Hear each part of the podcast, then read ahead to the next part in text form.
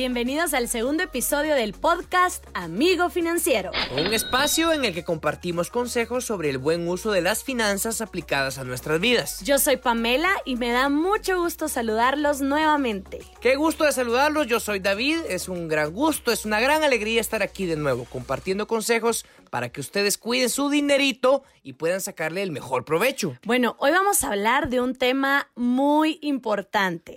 Les daremos algunos consejos para salir adelante en estos tiempos del coronavirus. Y arranquemos. Creo que no hay persona que de una u otra forma no le haya afectado la situación que estamos viviendo. A todos, parejo. Eso incluye nuestro presupuesto y el manejo de nuestras finanzas.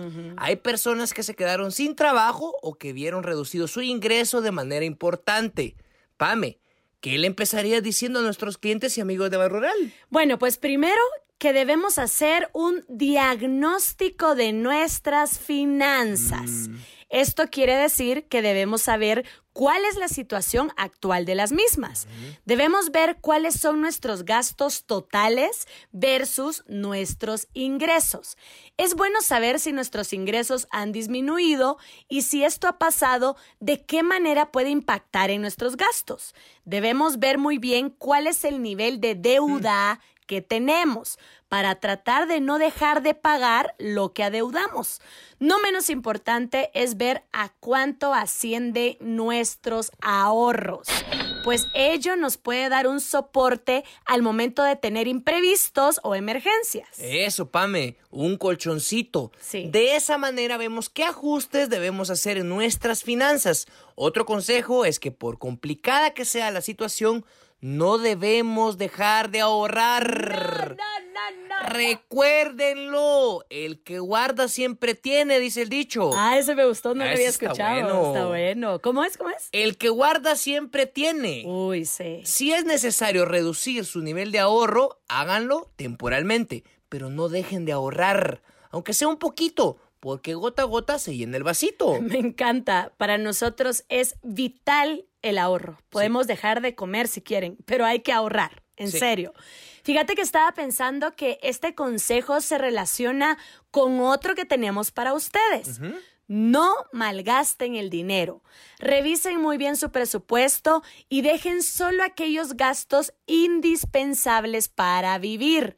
Reducir gastos superficiales les servirá para que ese dinero que no gastaron innecesariamente lo puedan ahorrar. No olviden lo del gasto hormiga que platicamos la vez pasada en el podcast. Gasto inteligente.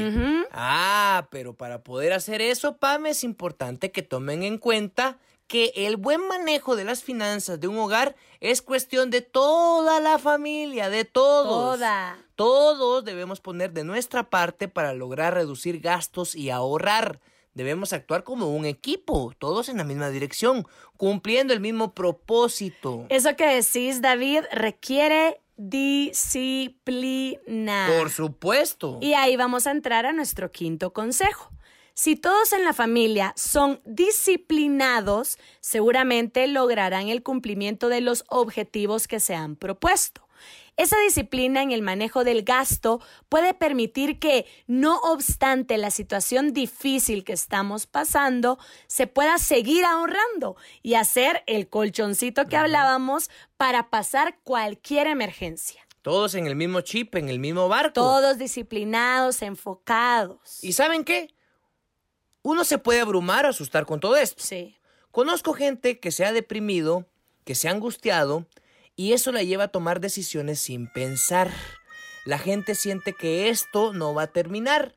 Pero créannos, una crisis no dura para siempre. No. Hay que ser optimistas, positivos. Eso evitará tomar decisiones precipitadas. Sí. Por ejemplo, no saquen sus ahorros del banco. Manténganlos e incluso si pueden auméntelos. Creer que por tener efectivo disponible va a ser más fácil superar la crisis, eso es un error. Es, Ah, error. es inseguro. Ah, error. ¿Sabes una cosa, David? Yo realmente me siento afortunada y bendecida por tener Sí, trabajo. sí. Sé que no todo mundo tiene ahorita trabajo, ¿verdad? Hay gente que ha perdido su empleo por la pandemia y por eso es importante que los que en este momento tenemos trabajo lo valoremos. No sé si te ha pasado, pero yo he visto en Twitter y en Facebook a personas contando que están sin trabajo desde hace meses y solicitando apoyo por si alguien sabe de algo. Esto de verdad parte el corazón porque son familias Sí. afectadas, no es una persona, son No. familias. Y por eso aquí va un consejo también.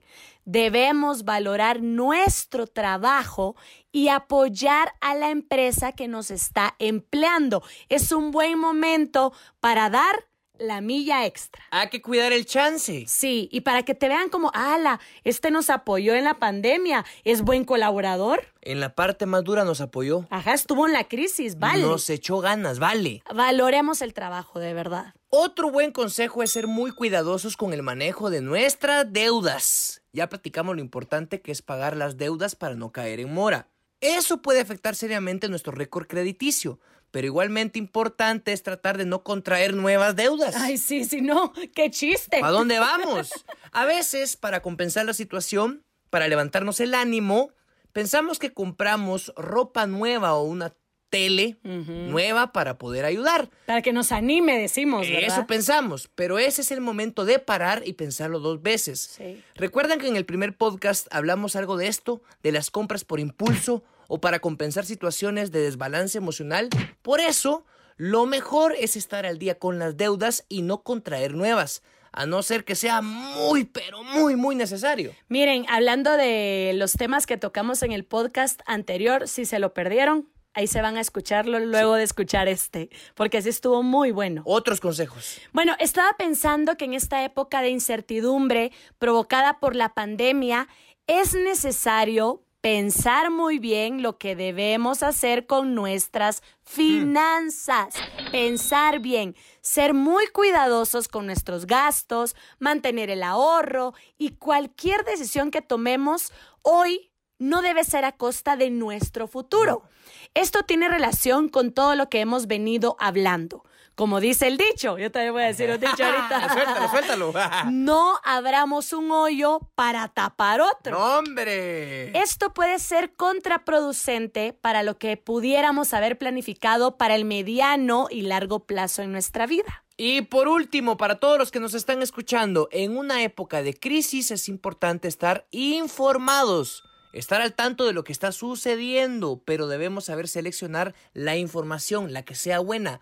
No todo lo que nos llega es cierto. En ocasiones hay personas interesadas en desinformar o causar caos. Sí. En Facebook, en todas las redes sociales lo vemos seguido Uy, sí, no. vemos mucha información incorrecta o alarmista, que quiera o que no nos influye y puede afectarnos. Es que la gente como que le, le gusta ver el pánico en los demás. Entonces viene, se inventa una noticia, la pone en Twitter, todo el mundo le da retweet, todo el mundo se la creyó, salió corriendo al supermercado y era falso. Y se siente importante porque engañó a muchos. Sí, por eso tengan cuidado, vean bien de dónde se están informando. Y por eso le recomendamos estar informados, pero también es importante saber analizar con detenimiento la información que recibimos. Cuidado con la información falsa. Verifiquen lo que les llega antes de darlo por hecho. Sí. Y no tomen decisiones financieras si no están súper seguros, bien seguros que una información es correcta. Bueno amigos, hasta aquí llegamos con nuestros consejos para afrontar adecuada y positivamente Eso, eso. la situación que estamos viviendo por la pandemia. Recordemos, ninguna crisis es para siempre. Los esperamos en nuestro próximo podcast. Gracias por escucharnos y ojalá apliquen los consejos. Hasta la próxima. Adiós.